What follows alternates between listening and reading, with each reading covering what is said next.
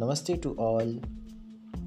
My self doctor Anupam आज मैं आपको बताऊँगा कि जो बच्चे डेली ड्रॉप्स पीने में आनाकानी करते हैं या मिल्क नहीं ले पाते हैं, उनको हम डेली ड्रॉप्स कैसे दे सकते हैं? डेली ड्रॉप्स का जो टेस्ट है, वो कभी कभी सभी बच्चों को पसंद नहीं आता है। उसके लिए या तो आप मिल्क में दीजिए अगर वो डायरेक्ट मिल्क में लेने में प्रॉब्लम करते हैं तो उनको आप मिल्क में बोनवीटा कॉम्प्लान ऐसी चीज़ें मिला सकते हैं। हालाँकि इससे भी ज़्यादा अच्छा पतंजलि का पावर वीटा होता है, वो हर्बल होता है तो किसी भी तरह का नुकसान नहीं होता उससे। और बच्चों को हैबिट भी नहीं लगती है बोनवीटा जैसा।